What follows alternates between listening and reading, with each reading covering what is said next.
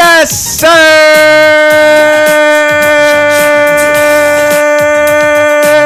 You already know what time it is. It's the Bronx Bias Podcast, episode 81.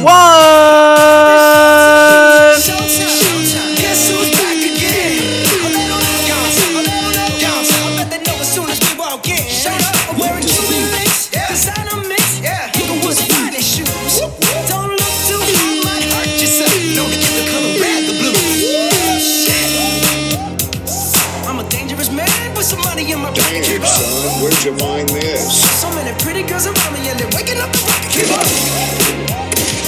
Why you mad? Fix your face. Ain't my fault they all be jacking. Give up. Players on there. Come on. Put your pinky rings up. Mama. Girls, what y'all trying to do? 24 karat magic in the air.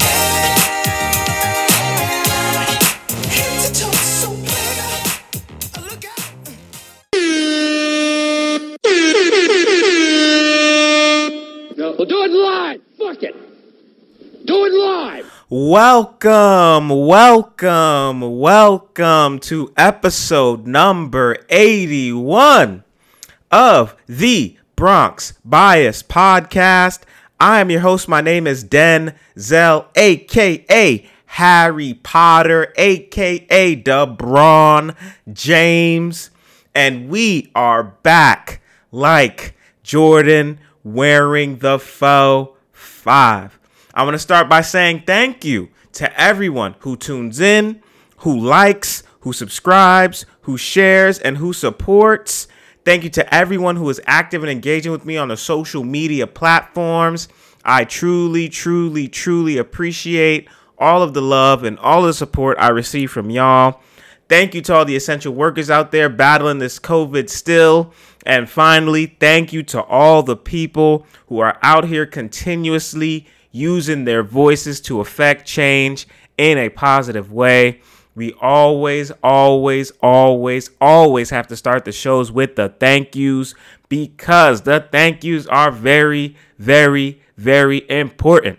Please do not forget your boy Denzel has official Bronx Bias Podcast merchandise available for purchase. You can visit the website bronxbiaspod.myshopify.com. BRONXBIASPOD.MYSHOPIFY.com.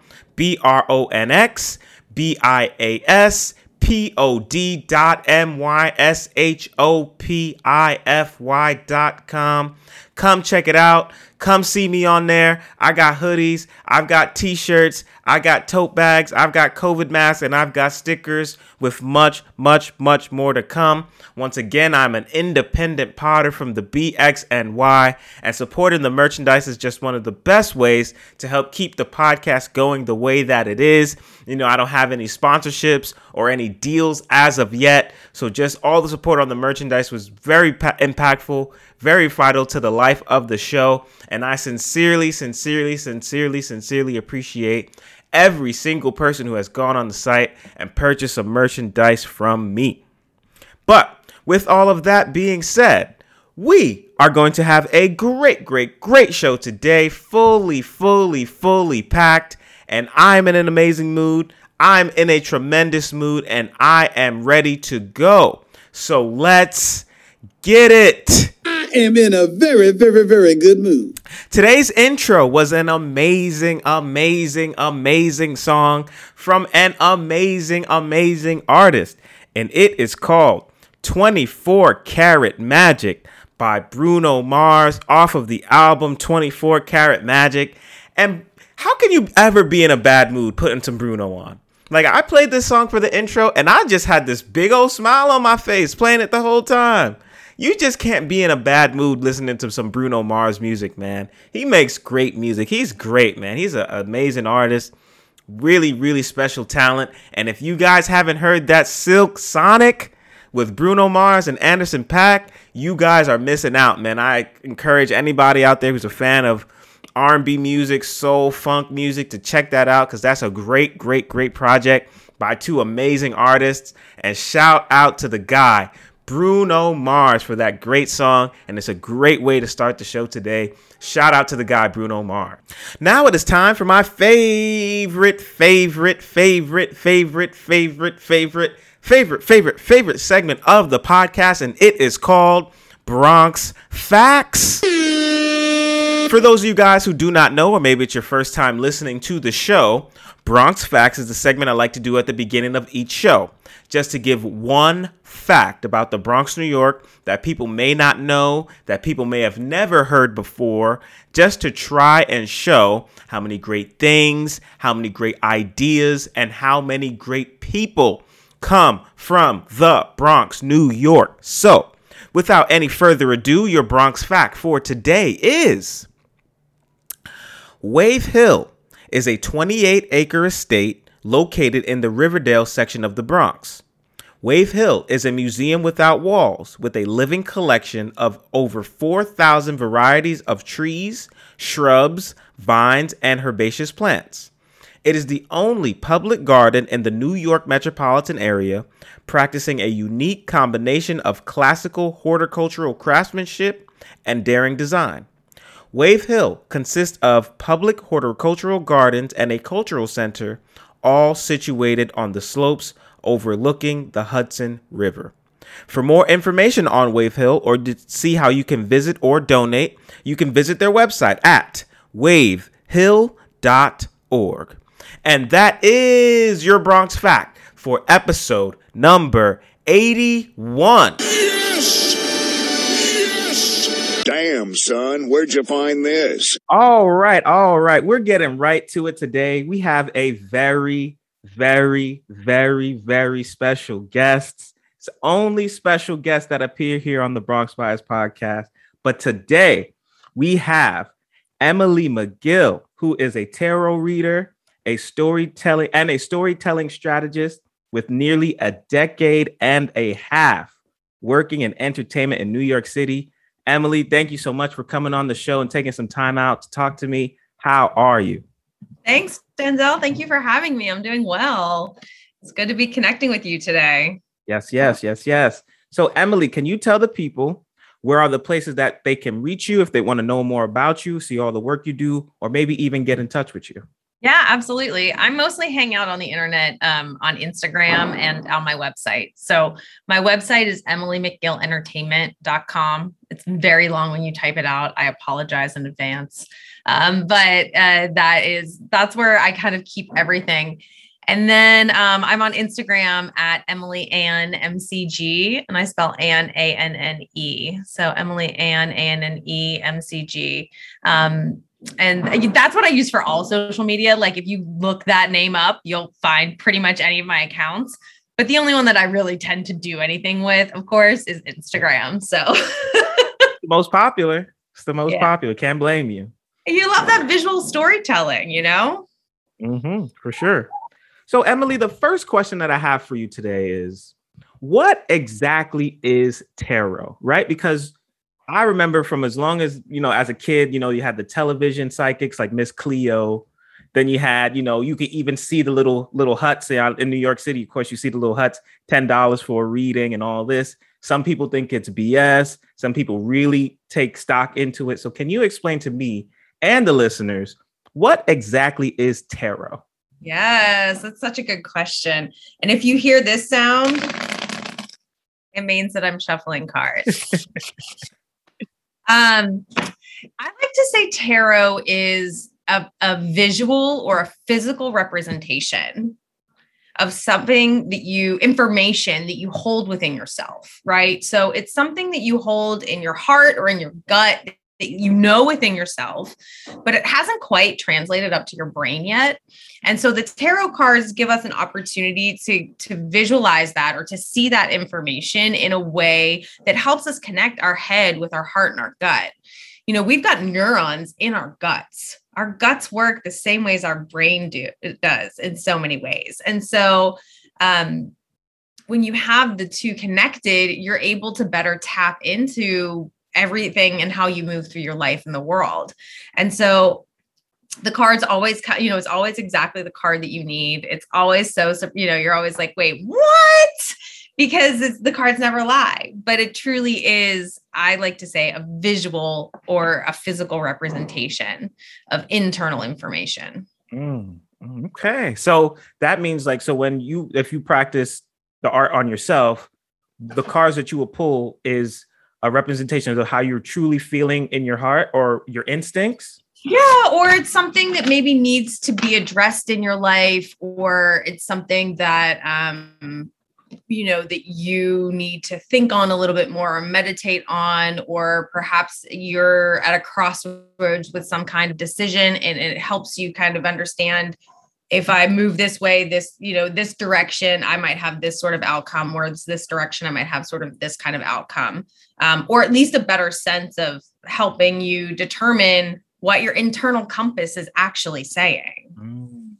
Okay. Okay. That's, well, that's very interesting. So, yeah. So what inspired you to start your career in entertainment? Let's do entertainment first. What inspired you to start your career with entertainment? And then what inspired you to get into tarot and learning more about that, reading and the science of that? Yeah. So when I was very young, my parents put me in dancing school, and my brother followed 2 years later. And when we were in, you know, middle school, we found musical theater, and we just both fell in love. We loved it so much. And so I always knew that I wanted to work on Broadway and be in the Broadway community, but I didn't really understand what you could do besides be on stage or be on stage crew, right? Like that's all I really understood were my options. And after I moved to New York, I learned about this ecosystem of an industry that's behind it. All of the people in the marketing and advertising offices, in the company and general management teams, you know, the folks that do the events that create the signage for the front of house. I mean, there are so many jobs available, and I happen to fall into a PR job. So doing the public relations, and I loved it. I thought it was so much fun. It was so exciting. I got to do things like help put together performances on the Macy's Thanksgiving Day Parade. You know, I got to work on the Tony Awards, on shows that were at the Tony Awards. So it was something that I dreamed of my whole life, and then I achieved, which was so cool. And during my time working in and around Broadway, my grandmother passed away. And we were very close. She was a complicated woman, but we were very close. And so that sent me to therapy for the first time in my life. In 2014, I went to therapy. And it was a really beautiful opening and awakening of my self-awareness, which I'd always had, but now was being cultivated in a really strategic and specific way through therapy. And my therapist is actually who introduced me to tarot. Wow. Okay. Yeah. That's interesting. Your therapist recommended it to you. Yes, she did. We would pull a card here and there when I was in session with her and I needed some direction. And she would say, well, why don't we pull a card? And then after a while, I was looking for a daily practice that I could have just for myself, something every day, just small. And she said, why don't you pull a card? And I was like, because I don't have any decks. And she said, well, there's this app you can download for your phone. It's like $10, which, you know, is expensive for an app, but is nothing for a tarot deck. And so I downloaded the app, and every day I pulled a card. You know, it would pop up the little reminders, and I can't handle small red bubbles on my phone, so they have to go away immediately. Me too. I'm just like that. Yeah. Yeah. So I was like, okay, great. I will definitely do this every day to get rid of that red bubble. And the beautiful part is that it made it so simple, because with a tap of my finger, I had the card in front of me, and then I had the description and what it meant. And so I got to have a kind of understanding of the cards through that. And then right before the pandemic hit, I was gifted a deck, my first deck. And I was really excited. So I was like, oh, good. Now I can read for other people. And I got a few of those in, and then the world shut down. So a lot of what I was doing was an online reading, you know, doing FaceTime and Zoom and things like that to read for my friends.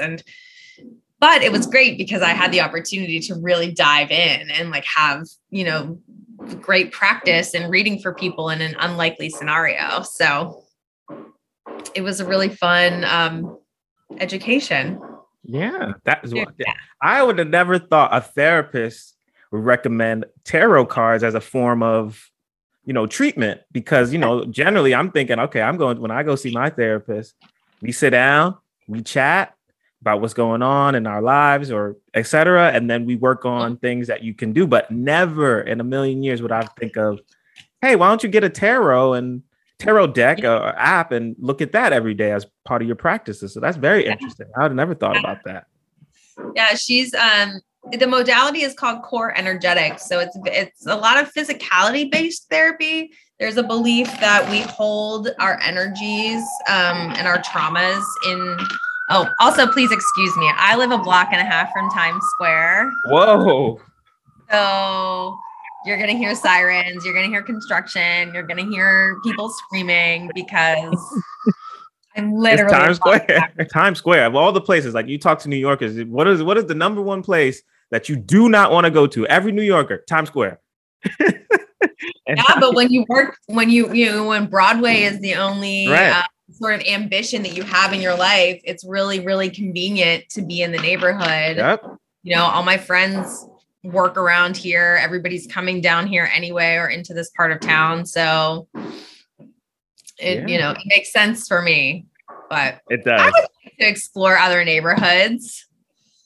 Maybe in the future, you know, because Times Square, I think as soon as you move out of Times Square, you can be like, how did I live there for so long? Watch. I don't know. All right. So Emily, my next question that I have for you is, what are some of the misconceptions that people have or that you hear a lot about tarot and tarot readers itself? Is it people who think it's sort of a demonic thing, or do people think of it as just, you know, BS that people are making up to try to extort money? Like, what are the things that you hear? What are some of the things that you want to debunk about tarot and tarot readers? Yeah, I think there are a lot of misconceptions. You know, you see so many movies where it's like, the lady and all of her scarves and chains and her turban, and like that's not always like that, you know. And you're right, you'll find pop-ups all over New York City of people that are mostly trying to scam you out of $10. But at the same time, when you really look at it and you start to understand it better, and the structure of how the deck is, you know, built and things like that, you see that there are it's a card game. Ultimately, you know, it's just one that, like, when you connect to the energy, like, you have a different representation of it. So you'll hear people saying things like you said, like that it is, you know, devil worshiping or like satanic, and also great. Sure. Like, worship whatever you want to worship. Just don't hurt each other. Like, you know what I mean? Like, if your rituals include something that I'm not on board for, awesome. Just like, don't ask me to participate, you know? And I'm not going to ask you to participate. I'm going to invite you, but I'm not going to like demand it, you know? So yeah, I mean, my mom even has a really trepidatious view of the tarot. I was raised Catholic, and like my parents still go to church every week. A lot of my family in Pittsburgh still goes to church very regularly and are practicing Catholics. And once I started reading tarot, I came to learn that the night that my grandfather passed away in the 70s, he had a heart attack at like 52 or something like that. They had been playing with tarot cards. And so my aunt was like, never again. Like, she was like, my great aunt, my mom's aunt, was like not here for any of it. But, you know, my mom has allowed me to read her tarot cards a few times, and we've had a great experience with that. But yeah, there is, even within my own lineage, there is stigma towards this thing that I have deep respect for. Do you find that it's still difficult to, you know, have your family accepting that part about you, or is it something that they've learned to accept as just who you are? I think that my family understands that I've always kind of marched to the beat of my own drum. and you can try and tell me something, and that's only going to fuel me even more if you're trying to tell me it's not going to happen or I can't do something. So they have come to understand that they don't have to support me, but their lives are also better if they support me in what I'm going to do, because I'm going to do it anyway. Right. That's good, though. I think that's a good message as well, because, you know, there's a lot of young people who listen to, you know, podcasts, and sometimes they have creative ideas, or they have their own passions and ambitions, and then they don't do it because of the pressures from their family or what others would think. So that's a great message. It's whatever you want to do, whatever you find passion in, you shouldn't be afraid to go and seek that out just to see what it's like. Totally. And also, there's nothing wrong with making the decision that I'm going to choose my family and their well-being over my own personal, that like my choice, right? Like there's nothing wrong with that. That's just not my personal choice. My personal choice is I'm going to do what I want to do anyway. Yeah. That's a great, I'm glad you made that choice, because if you didn't, we wouldn't be talking. So I'm very thankful for that. My next question that I have for you, Emily, is what do you want to convey to people, or what do you want your overall message to be with your work in entertainment and reading the cards? What do you want people to know, you know, get from you anytime they see you do work? I hope that people just see that like it is possible to just be out here and be yourself. And also that you've got the magic within yourself, like everything you need to create the life you want, to be the person you want, to do the things that you want. Like you have all of that already. And anything that's meant for you is going to be yours. There is no bypassing you for, you know, something else. Like if you don't get something, that's because it's not yours, or it's not yours right now. But there are so many opportunities available to us. And the more we step outside of our comfort zone, which is something that I'm working on practicing myself now, especially coming out of the lockdown portion of pandemic. And then we had that really like kind of unfamiliar version where it was like 1 foot in, 1 foot out, that we're kind of still in that. But we're finding that it's safer and, you know, more comfortable in many instances for people to gather and to be together. You've got it all. You've got everything you need right there. Right. And I think also, like, when I think about like what I want to do with my work, it's like everything that I'm doing, I kind of hope that it inspires the next generation. Like it's all about the people who are younger than I am. It's like, okay, well, there's this guy once, because my podcast started due to the pandemic. It was like, I'm at home. This is something I always wanted to do. There was always a reason not to do it. Or I got to work, or I got to do this, I got to do that. So now it's like, okay, now I'm sitting at home and I have literally all this time. I'm doing this, right? So there, hopefully, you know, when I'm 50, 60, 70, 80, 90, if I'm allowed to live that long. And I hear of stories of people who, you know, used to listen to my show back in the day. And they said, you know what, I want to do my own show, or I want to do my own art, or I want to do all this. That's what's like really the motivating me, or that's what I really want people to get from me. Like, it's totally. Because when you are living your authentic life and your most authentic self, Denzel, people then experience that as permission to do it themselves. Right? Like so often we think we need permission to do something when in actuality, you don't need any permission at all.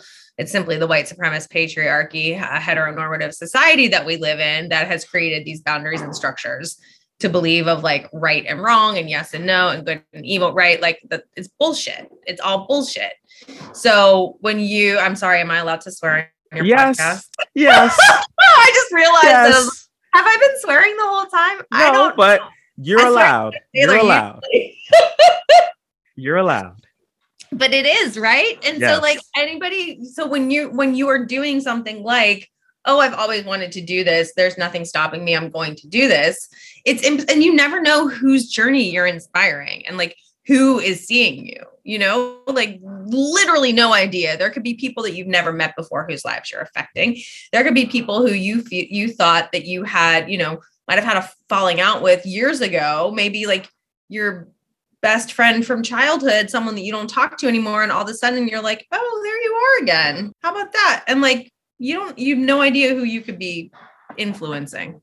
True. Very true. And very important that, we keep putting that out there. Like, don't mm-hmm. let, other people's perceptions or other people's lives and their traumas and their journeys affect right, and the limitations. Yeah. Right. Right. Because someone else was told they couldn't, they're going to tell you, you can't either, but that's not true. Not true at all. Not and it wasn't true for them either, but there was a story that they believed. Right. Exactly. And I think that we got to break that. I think that we are doing that though. Young people, yeah. I will say, the Gen Z and what they're called now. Yeah. Gen Z is out here. They don't take shit from anybody. Nobody. They do what they want to do. They say what they want to say. They live how they want to live. And that's great. Like, I see that. And I'm inspired by 18-year-old kids. I'm inspired by 16-year-old kids. Totally. Like, they're living their authentic selves. And that's what we all should be trying to do in our lives. Mm-hmm. I 100% with that. Gen Z, I'm with y'all. I'm with y'all. All right. So Emily, my next question for you is, what were some of the obstacles that you had to try and overcome when you first got started in entertainment? Because I know the entertainment world is one of the most unforgiving places you could think of. So what was some of the more difficult things when you first got started in the world of entertainment? Well, I alluded to this earlier, that I didn't know what jobs and careers were available, right? So like we so often see the star, we see Beyonce, we see even her backup dancers, but we don't see her stage managers, her choreographers, her technical directors, her sound designers, her lighting designers, right? Like, we don't see her publicist, Yvette Nicole Scherr, who is like a genius and also reps Chloe and Halle. Like, come on, she's queen. We don't see all of these amazing careers and opportunities that are available behind the scenes. And for people that love entertainment and love, want to be part of that, I think the more we let people know that there are other career, somebody has to do her accounting. Somebody has to, schedule her flights and like do her travel logistics. Like, there are jobs that, and your skills can be totally transferable too. If you're an excellent, if you're on like the newspaper staff at school, but you don't necessarily want to be a journalist, like maybe you look at advertising and like copywriting or, getting involved in like commercials. Like, there are just so many different things that you can do. The other tricky part, of course, is it's all about who you know, right? And so the networking thing. And so the more that you can every moment you can be connecting with someone, like, you never know where that's going to lead back. Very true. So I would also say one of the most important things to do that a lot of people don't think about necessarily, especially once they've gotten to a certain point in their careers, is like, you never know where that assistant is going to end up. And so be kind to everyone, because that assistant might one day be running an agency and you might not get a gig because they remember that you were cruel to them. So, the kindness goes so far. And so like that, I would say, like, in entertainment, the misconception is that people are not kind. And yes, you will come across that. You come across a lot of egos, but also if you can navigate that and learn that their issues have nothing to do with you, that's their shit, not yours. And B, just like be kind to everyone. It'll take you pretty far.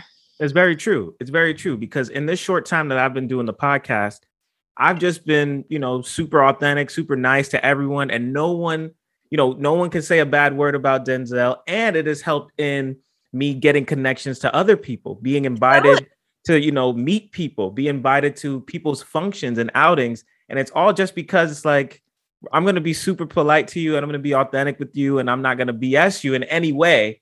And then, you're going to pick that up and you're going to remember me. So that way, so when you meet somebody and they have something cool that they're doing, they say, hey, have you ever done a podcast before? Well, I know this guy named Denzel. You should go talk to him. Mm-hmm. And I've seen the the impact that has in just this short time that I've been doing this show.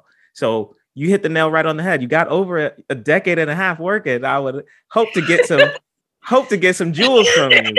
I would hope. And I appreciate that message too, because it's very important. It is. We got this internet now. It's so easy to talk to so many people, and people I've seen, you know, because I'm on Twitter, love to be antagonists, love to say whatever, you know, to whomever, and you never know when that's going to show up for you again. Well, also there's a different level of, what's the word I'm looking for? It's like gumption, I guess. It's not really the word I want, but there's a different level of gumption that people have when there's a screen between them, right? It's like, yeah, there's a different level and layer of cruelty that people are willing to add when they don't actually see a human on the other side of it. Very true. Because even us, like, I remember when I first started my show, it was like weird. It was strange to me. Like random people were like, you know, sending me messages, people I didn't know. Mm-hmm. This is trash. This is the worst thing I've ever heard. And I'm like, but who are you? Like, if you saw me walking up the street on Times Square and you knew who I was, but I didn't know who you were, you wouldn't stop me in the street and tell me all these negative things. I want to find this thing that I reposted the other day, and it's probably gone. No, it isn't gone yet. Great. It's I just stole this from Instagram, but it said, "Hope you heal" is my new response to negativity. And I was like, that hit hard. Because when people are coming at you with their shit like that, it's like, that has nothing to do with me, right? I hope you heal. And like, it's like a kinder way of saying, like, go with God. Because to me, that kind of has a little bit of a negative connotation. Like, I'm like, okay, like that, I don't know. For some reason to me, that feels like a giant eye roll if I were to say that. But like, hope you heal feels like really organic and authentic in like moving from a place of love and kindness. I think that is great advice for all my young people out there listening. Someone comes to you with their BS and their negativity. You just say, I hope you heal, and you keep it moving. And you know, what's funny, because I practice, you know, killing with kindness, that notion, it works. Like, you never say like a statement like that, hope you heal, to someone who's upset with you about something, and then they get more upset. Like they have to sit down and be like, yeah, wow, he hopes I heal after I just, you know, ridiculed him all like that. It really works. It does. Yeah. All right, Emily. So my last of the serious questions that I have for you is, what advice would you give to a young person who wanted to start their own career in entertainment? My advice for anybody who seeks it out for me is just be yourself always. Mm-hmm. Don't be afraid to ask questions, and don't be afraid to make mistakes, right? Because you need, other people have information that you're going to need, right? YouTube can only take you so far, even though you can learn a lot on YouTube. Sure. You need to ask questions. You need to, can't be afraid to make mistakes. When you're doing anything brand new, it's new. So you're not going to be finely tuned. You're not going to be super, you know, detailed, because this is all new things to you. So, and you can't be afraid to fail, because you're going to make mistakes. You're going to fall on your face a few times. In the terms of a podcast, sometimes I sit in here and I can't even speak. Like I can't even make words. So it's like, if I think, okay, well, I'm having a hard time speaking today, well, I can't do the show. What's the point of me even starting? So I think it's just very important that, you know, we let the people know you're going to make mistakes, and don't be afraid to fail, and always ask questions. Be a sponge. Anybody out there who's doing something, like if I was interested in going into Broadway, I would have a pen and pad talking to you, because you have so much information. So I always think that that's great advice for young people. So in your experience, what would you say are some great pieces of advice for the youth? I mean, you've covered so many of the bases. To that, I would always add, your voice matters, so don't hesitate to use it.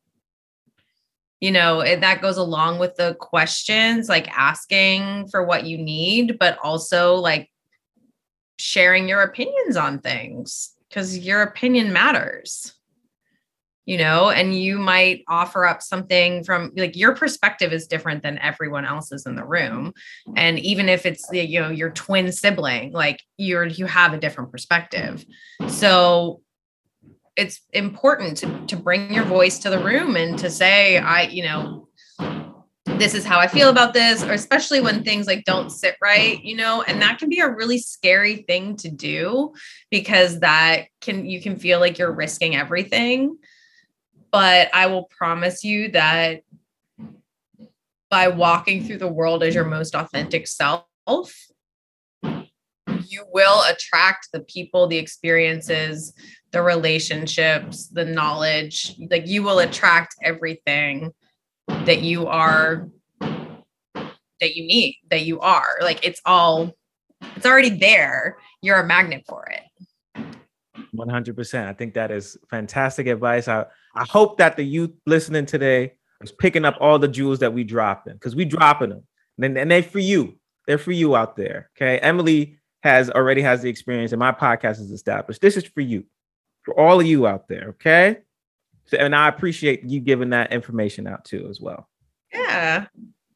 So Emily, moving right along, you guys can follow me and hit me up on Instagram and Twitter at Rodgers Neighborhood. Instagram is RODGERSNEIGHBORHOOD. Twitter is the exact same, except there are no vowels in neighborhood on Twitter. And Emily, every show that I do, I answer questions from the listeners of the show. It's a great way to keep them involved. It's a great way to keep them engaged. It's a great way to break up the sort of monotony of just you and I talking for an hour and some change. Sure. So what I would like to do is have you answer a question from one of the listeners of the show to see what you think about what they want to know. So the question that I have for you from the listeners is, who would you most like to sit next to on a 10-hour flight and why? Mm-hmm. And this is dead or alive. Dead or alive. Mm-hmm. And I can only pick one person, right? One person. Mm-hmm.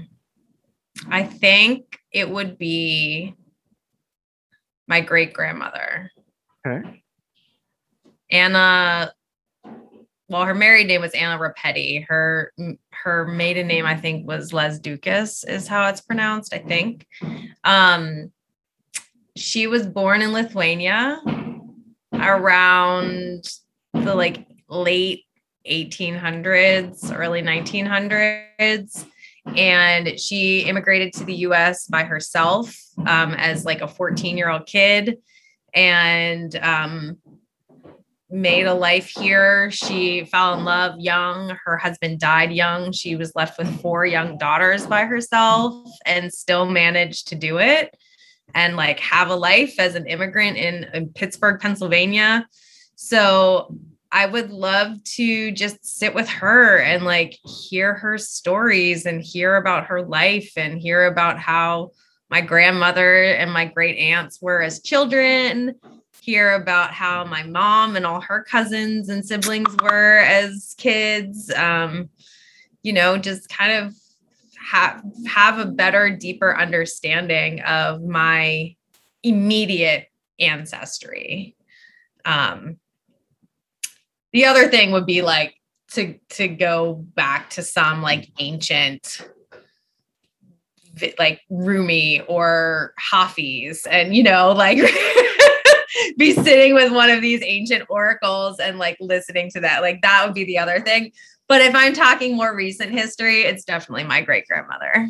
That's great. It's funny though, when you hear stories about, you know, your ancestors, great-grandparents or great-great-grandparents and how much they do with so little, like yeah. You hear the stories of like, oh yeah, you know, she had 10 kids and she raised them all and they all went to college. And you're just like, yo, when the Wi-Fi goes out in my house, I lose my mind. Like, I read something on Instagram the other day that was like, I don't know how I used to take all these classes in school because now if I have one meeting and have to go grocery shopping, the whole day falls apart. Yes. So it's like, yes.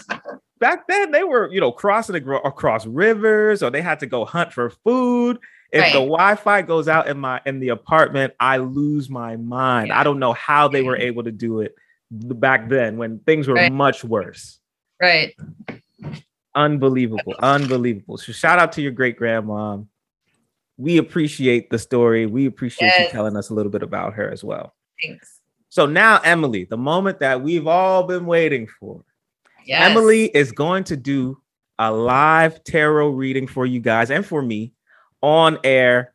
I have to admit, I'm a little bit nervous, but we're going to get it done. I'm excited, but I am a little nervous because I don't know what you're going to pull. And we're just going to roll it out for you and let you do your thing. Excellent. Perfect. So I'm going to give these cards one more shuffle. And I, like you said, Denzel, I think we should do this for you and your audience, just as a general reading. There's one I like to do. It's what will help you, what will hinder you, and what is your unrealized or your untapped potential. So we're going to pull three cards and we're going to look at those three things. All right. So the first thing you're going to do is you're going to cut the cards. So you're going to tell me when to stop. Okay. Stop. All right. So this first card, this is what's going to help you. All right. And now quick overview for the tarot for those that aren't familiar. There are two parts of the deck, the major arcana and the minor arcana. The major arcana are like our magic cards. So when they show up, we pay extra special attention to them. There are 22 of them. They correspond to the human soul's evolutionary journey. So they start with 0 with the Fool. And that's very young, fresh, trusting, naive, like first step, like we're ready to go and away we go on this journey. And it goes all the way up through the World, which is card number 21, right? Because we start with 0. And that's kind of like the completion energy, whole, healed, holy, right? Like this is the end. So then the minor arcana is set up more like a traditional playing deck. So you have 4 suits, ace through 10. Those are called pip cards. And then 4 court cards instead of 3. So you'll have a king and a queen, and then a knight and a page rather than the jack. And those kind of correspond to either the different people in your life or those elements and those characteristics within yourself. The pip cards tend to be more about experiences or situations that we have. Okay. And then each of the 4 suits corresponds to one of the 4 elements. So we will dive into those as we do. But this first card we're going to pull is what will help. And this is the 9 of Cups. And so our cups are our feelings, our emotions, our intuition, because it's the water element. And you think that ace through 10 is also kind of like a cycle, right? And so this is the 9. So this isn't quite the end of the full cup, but this is a pretty abundant cup we've got here, right? We see this gentleman who on Instagram recently, someone said they can't not see how much he looks like John Travolta. So now I can't see that either, but right. But it's, you know, he's got his 9 cups and he's sitting on his chair and he's comfortable and he's happy and he's content. And, you know, this is like full heart. And this isn't like the end of a journey so much as it's just feeling like really full. And I think this is, again, that, you know, what we were saying, like you have everything you need already within you. It all exists within you. That's what this card is saying to me right now. Okay. So the 9 of Cups is saying like, what's going to help you is knowing that everything you need is already within you. All right. All right. We're off to a good start. I like that. Yeah. And does that resonate for you? Does that feel like? Well, I mean, you know, with some, you know, a lot of people ask me, you know, how do you do a podcast by yourself and everything? And I always just was like, this is what I do. Like, I always felt like I could do this. I always felt like I didn't really need much. Of course, you need help. You know, you need people to help you in certain things. But I always have this belief, like you put the microphone in my face and you know, give me some time to figure it out. I'm going to do it. I always felt like that. I always felt like that since I had the idea of I wanted to start a show. So, hey, I like it. I like it. I love it. I'm excited. Excellent. All right. Let's see what will hinder. Okay. And so this is the 5 of Wands. Okay. And our wands, that's our fire. That's our passion, our drive, our creativity, what lights us up and gets us out of bed in the morning. You know, and the five is really scattered energy. You can kind of see, I don't have the light on so well here, but we can see that each of these five guys has one of these wands, you know, and they're all kind of fighting and like, it's pretty chaotic. And this is, it was upside down too when we pulled it. And so there's a thing called inversions or reversals. Some people like to read them as the negative interpretation of a card or the inverse interpretation, but I believe that each of the cards holds the full spectrum of what that card means. So I like to see this as an internal expression. And so what this is saying to me is that like, the more scattered you are within yourself and that you haven't really sat down and considered what it is, the direction that you want to go in or the passion that you have, the thing that lights you up, the thing that you want to go after, without determining that and considering like, that's really going to be detrimental to you because you're going to be scattered in everything that you do if you don't have the clarity and the focus to take the stuff that you hold within yourself and use it. Okay. I like that. Well, I will say as a someone who knows a little bit about my zodiac chart, I'm a Virgo moon.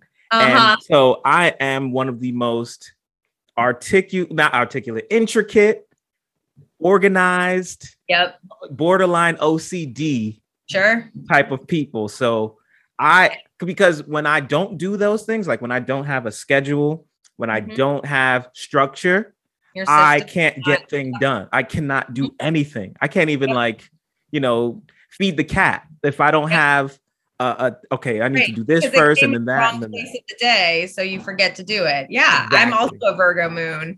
And I have this thing too where I've already figured out what the solution is before most people have even discovered that there's going to be a problem. Yes. And when you're moving that many steps ahead of everybody else, it's really tricky. You got to slow down. Otherwise you're going to get really scattered because you can't move at warp speed. Not everyone does. It's true.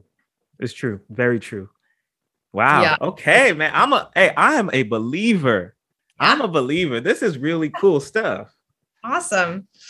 All right, we've got one more card to pull, and this is the card that is your unrealized or your untapped potential.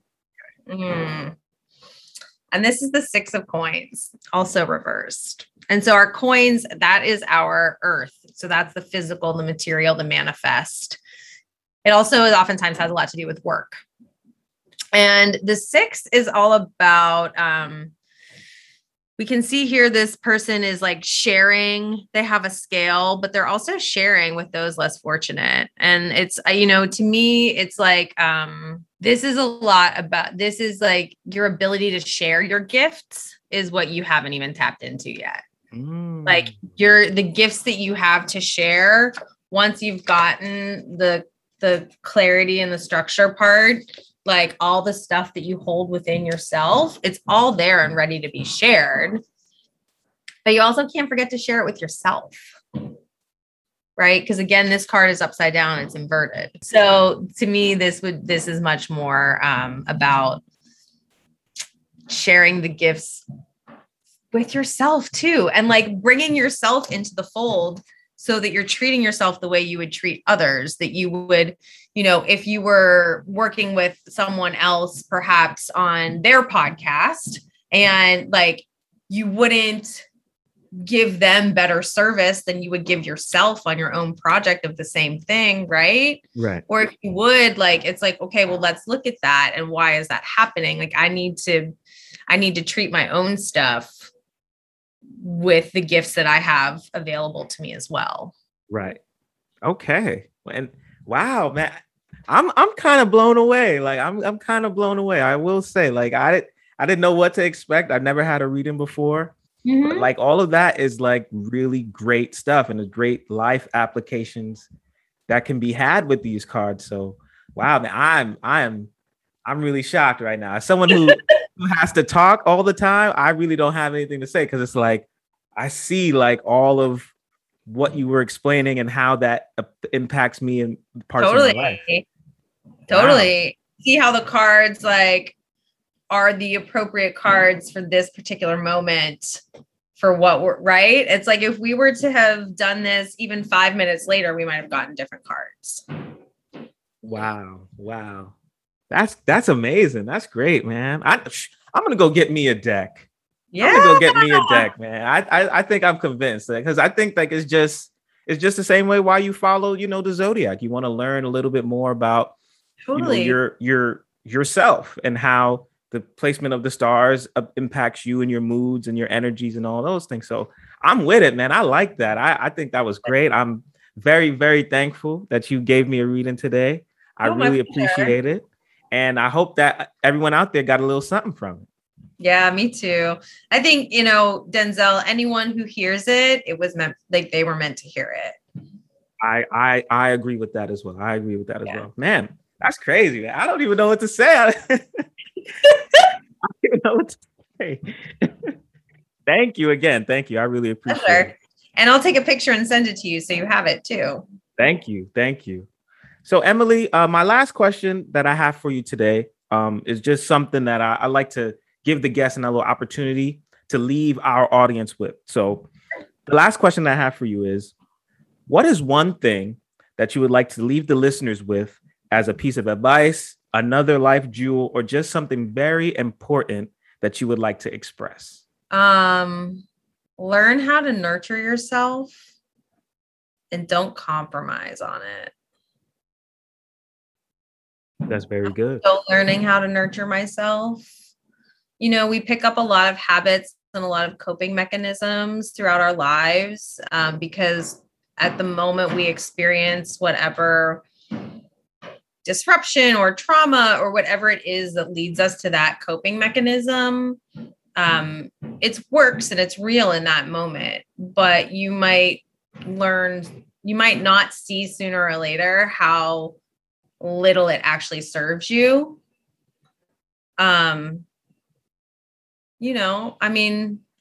I have my own coping mechanisms that I love that I don't want to get rid of. And then I have other ones that I'm like, I don't think that serves me anymore. So I'm going to let go of it now. And I think that it's really valuable to actually excavate the things that you don't really think about in your life and see if they're serving you or not. Right. That is great. That was beautiful. I think it's very, very great information. Again, I appreciate all of the information and the jewels that you have dropped today. I really have. And I think also like we all go through things. We all have certain things that we deal with situations, right? Some people, if they have a really bad day, they need to come home, they knock back a few, right? Yeah. Or they, use other substances. And sometimes that's not the best way to handle these situations. You're just doing something to make you feel better in the short term and not in the long term.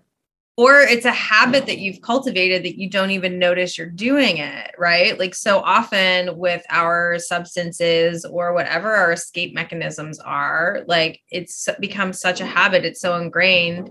I haven't had a drink in over a month. I don't even know how long, like how many days or weeks it's actually been. I just know it's been more than a month.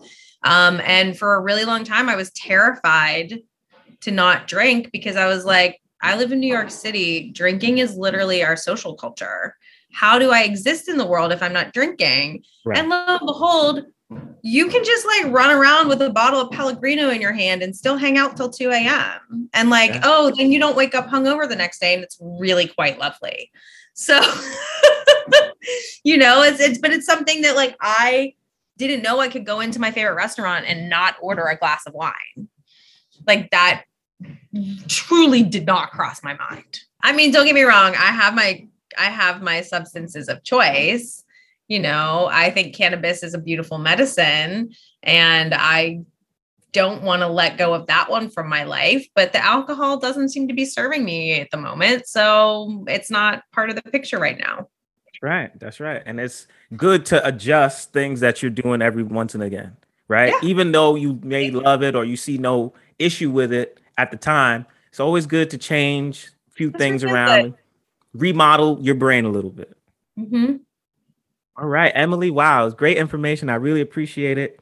So what I want to do for you before we get out of here is I would like for you to reiterate your name, and I would like for you to reiterate all of the places that the people can reach you if they're looking for you. Absolutely. So my name is Emily McGill, and you can find me on Instagram at emilyannemcg. That's Emily Ann, A-N-N-E, M-C-G. And at emilymcgillentertainment.com, my website, emilymcgillentertainment.com. There's information on there about my tarot reading. There's information about the storytelling strategy that I do. I also do pro bono work for marginalized artists in the PR world. So if an artist has a project that they are looking to get in front of media that cover, Broadway and live entertainment, they can write their own press release, and I'll work with them to get it media ready and then send it out to my list. And if anybody's interested, I loop them right in with the journalist so they can start cultivating their own relationship. So you can find out about all of that stuff on my website at emilymcgillentertainment.com. Awesome. Awesome. Awesome. And finally, Emily, it is tradition around here on the Bronx Bias Podcast. We allow our guest to choose a song that we play at the end of our podcast. So Emily, the honor is yours. What song would you like to play for the good people out there? We're going to listen to some Ariana Grande, Just Like Magic. All right. All right. Emily, thank you so, so much for coming on the show, for all the information that you gave out today, and for the reading. I really appreciate it. I wish you nothing but success in the future. Hope to be seeing you or hearing from you again soon. And thank you so much once again. Thank you. Round of applause for my guest today, Emily McGill. Round of applause.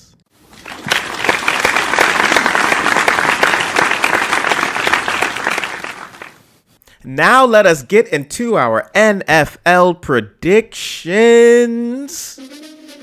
Last week, week 10, was the worst week that I've had this season.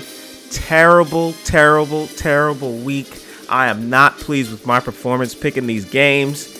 Last week's record was 8-5-1. And also, Pittsburgh Steelers, Detroit Lions. That was one of the worst games I've ever seen in my life. And although we hate ties in professional sports, that game needed to end in a tie because it was absolutely terrible.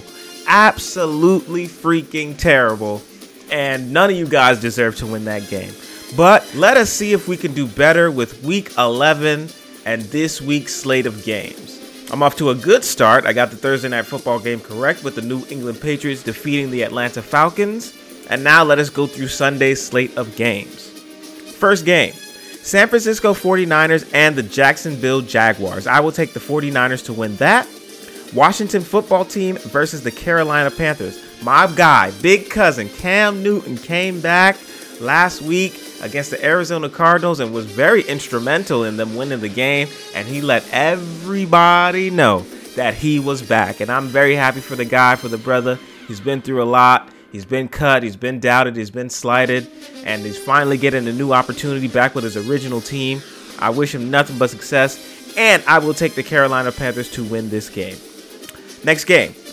Green Bay Packers and the Minnesota Vikings. Now, this is going to be a tough game, but I do think that the Green Bay Packers will win. I picked against them last week, and the Seattle Seahawks scored 0 points. So you can't go against the guy, Aaron Rodgers. I should know better because he's one of my favorite players. But I will not make that same mistake twice, and I will take the Green Bay Packers to win that game. Next game. Detroit Lions and the Cleveland Browns. I got the Cleveland Browns. Detroit, I don't know who you guys have harmed in your past life, but you guys just can't seem to catch a break. Even when you don't lose the game, you don't win it either. I feel really bad for you guys, but I still think that Cleveland is going to win this game. Next game, Indianapolis Colts and the Buffalo Bills. I got the Buffalo Bills. Next game after that is the New Orleans Saints and the Philadelphia Eagles. Now, Philadelphia looked good last week, but I do still think that New Orleans will win. Alvin Kamara is returning from injury, and I think that their defense is also very, very good. So I just think the combination of the good running game and the defense will be enough for New Orleans to win that game. Next game, New York Jets, and the Miami Dolphins. I got the Miami Dolphins. Joe Flacco is the starter for the Jets. Please, you ain't winning nothing with Joe Flacco. You should have left Mike White in there, or should have just have Zach Wilson play for the rest of the season. Joe Flacco isn't going to do anything for you. I got the Miami Dolphins to win. Next game, Baltimore Ravens and the Chicago Bears. I'll take the Baltimore Ravens. Next game after that, Houston Texans and the Tennessee Titans. I got the Titans to win. Next game after that is the Cincinnati Bengals and the Las Vegas Raiders. I will take the Las Vegas Raiders to win that game, especially coming off being embarrassed at home by the Kansas City Chiefs. I think that Las Vegas will bounce back. Next game after that, which will probably be the best game this week, is the Dallas Cowboys and the Kansas City Chiefs. Now, the Kansas City Chiefs had a great win last week against Las Vegas, and they're claiming that they got their swagger back. So, with them be saying that, with them being so happy with their new performance, I will go out on a limb and take the Kansas City Chiefs in an upset to defeat the Dallas Cowboys this week. I think that Patrick Mahomes and the rest of the team has figured something out, and I think they're on the way back to making the playoffs and being a contender in the AFC. So I got the Kansas City Chiefs. Next game after that is the Arizona Cardinals and the Seattle Seahawks. Now, Arizona is supposed to have Kyler Murray coming back this week, and that's a big deal because the backup quarterback, obviously Colt McCoy, had a good week in the first week of him starting, but the second week, Carolina really shut him down, and he's very important to the team. But I am going to pick Seattle again. I'm going to pick Seattle again because I understand the great player that Russell Wilson is, and getting shut out and, you know, after coming back from injury is hella embarrassing. So I think that Seattle will come out fiery, and I think that they will beat Arizona this week. Next game, Pittsburgh Steelers and the Los Angeles Chargers. Again, Pittsburgh played like complete doo-doo. This is my favorite team. And also, Emily is from Pittsburgh, and I did not ask her about the Steelers. I did not ask her if her family was into football. That's a complete mistake by me, and complete, mistake, whatever. We'll get past it. Maybe I'll send her a DM and ask her about it. But Pittsburgh deserved to lose, didn't deserve to win that game, and neither did Detroit. Again, Ben Roethlisberger was injured, but still that performance that they put on last week was absolutely abysmal. But I do think that they will bounce back going into SoFi Stadium and playing against the Chargers. The Chargers have been up and down as well. And I think this is a very good statement game for the Steelers as far as it relates to their playoff contention. Right now, they're one of the wild card teams, and I think that this game over the Chargers, if they do win, which I'm predicting that they will be very, very vital for their confidence coming down the home stretch of the season. Ben Roethlisberger, although he did miss last week's game, it wasn't due to any injury. It was due to COVID, so he did get an additional week of rest. And at 39 years old, you need all the rest that you can get. So I do believe that Pittsburgh will win this game. It's going to be a good game, close game, but I do think that Pittsburgh will win. And the Monday Night Football game is the Tampa Bay Buccaneers against the New York Giants, and I will take the Tampa Bay Buccaneers to win that. To get a head start on Week 12, which is Thanksgiving night. Week 12 has 3 games scheduled for Thanksgiving night. The first being Chicago Bears against the Detroit Lions, and in an upset, I'm going to choose the Detroit Lions to win their first game this season on Thanksgiving night. I think that they will get it done. They're going to be wearing their special uniforms. I'm rooting for them, and I hope that they do win. I got the Detroit Lions to win on Thanksgiving.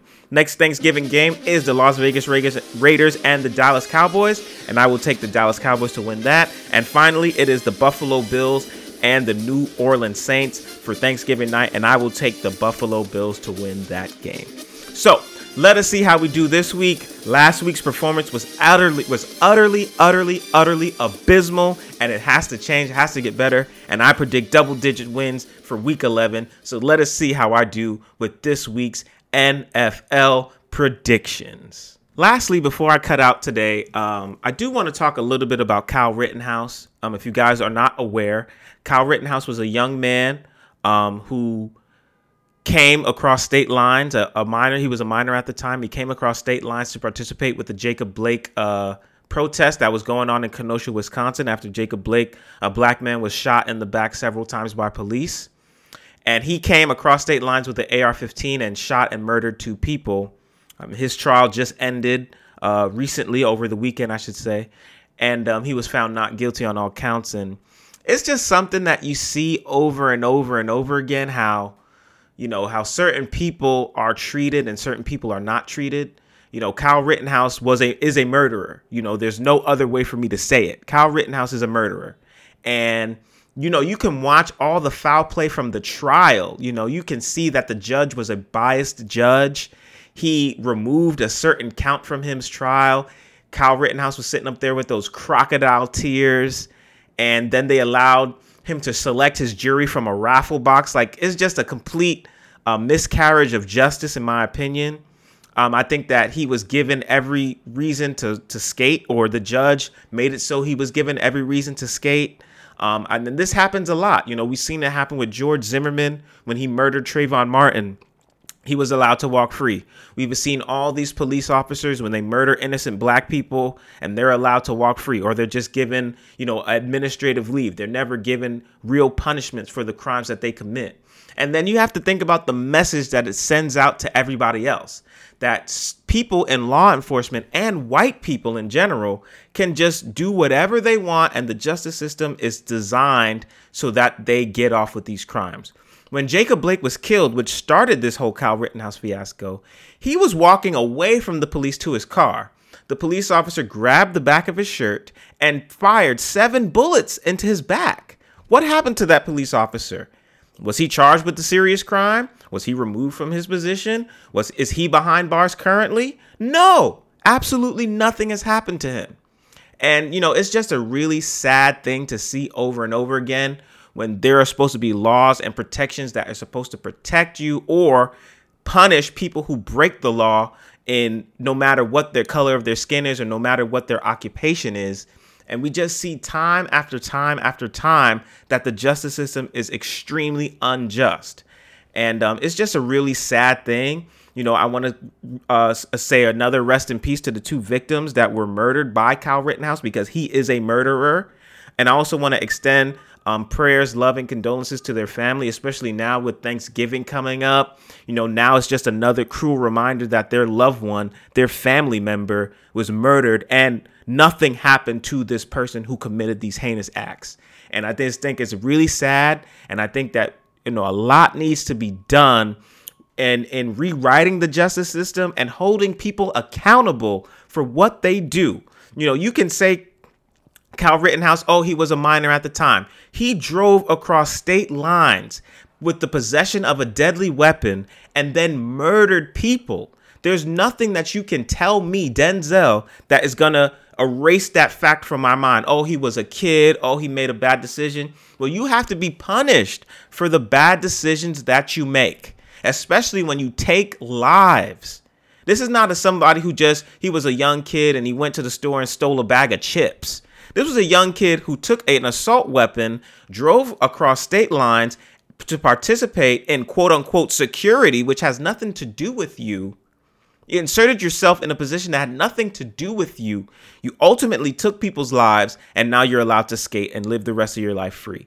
You know, I just think that it's a very bad message that keeps getting sent over and over and over again. It's a slap into the face of all of the victims of unjust murder.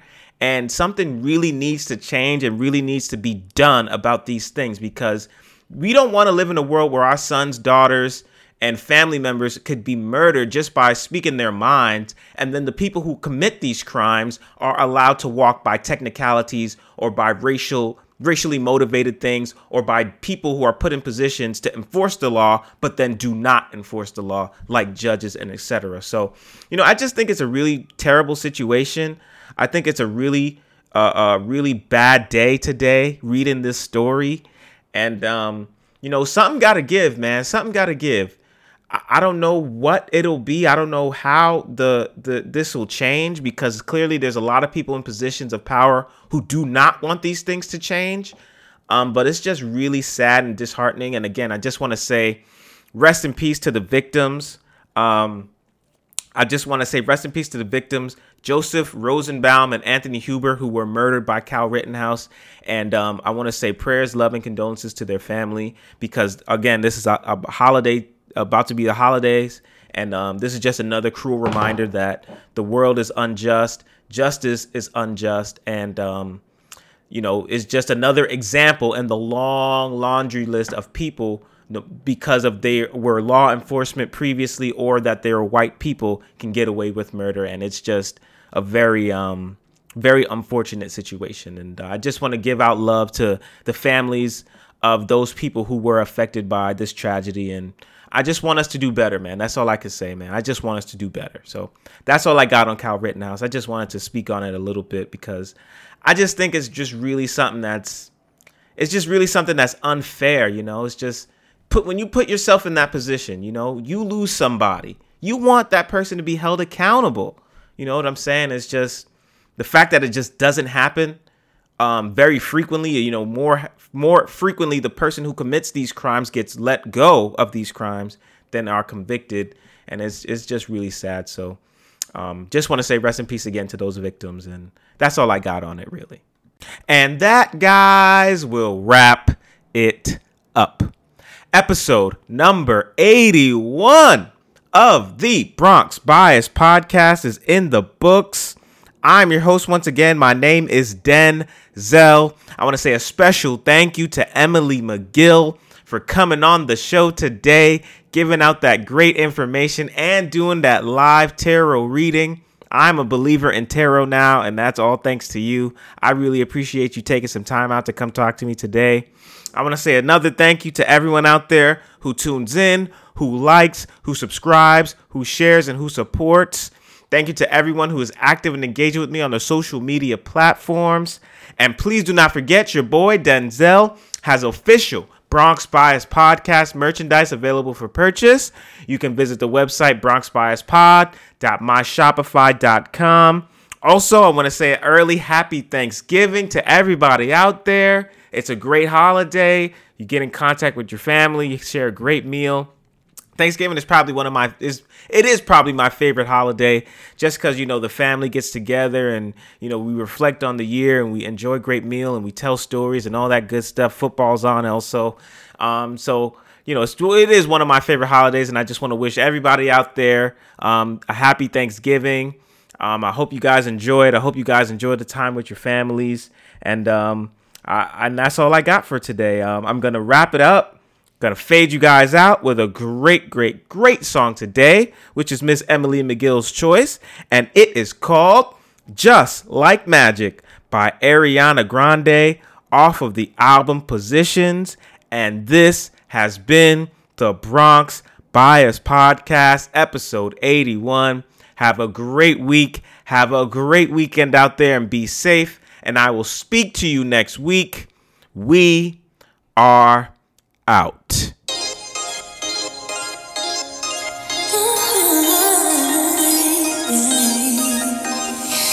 up in my bed, I just wanna have a good day. Think it in my head, then it happens how it should. Ay. 12 o'clock, I got a team meeting, then a meditation at like 1:30. Then I ride to the studio, listening to some shit I wrote. Through karma, my aesthetic. Keep my conscience clear, that's why I'm so magnetic. Manifested, I finessed it. Take my pen and write some love that is to happen. Just like magic, just like magic. Middle finger to my thumb and then I snap it. Just like magic, I'm attracted. I get everything I want cause I attract it. Looking at my phone but I'm trying to disconnect it. Read a fucking book, I be trying to stick it. Say it's tricky at the top, gotta keep it slim. Me go for a thick one. Losing friends left and right, but I just let them love and light. The karma, my aesthetic. Keep my conscience clear, that's why I'm so magnetic. Manifested, I finessed it. Take my pen and write some love that is to heaven. Just like magic, just like magic. Middle finger to my thumb and then I snap. Just like magic, I'm attracted. I get everything I want cause I attract it. I know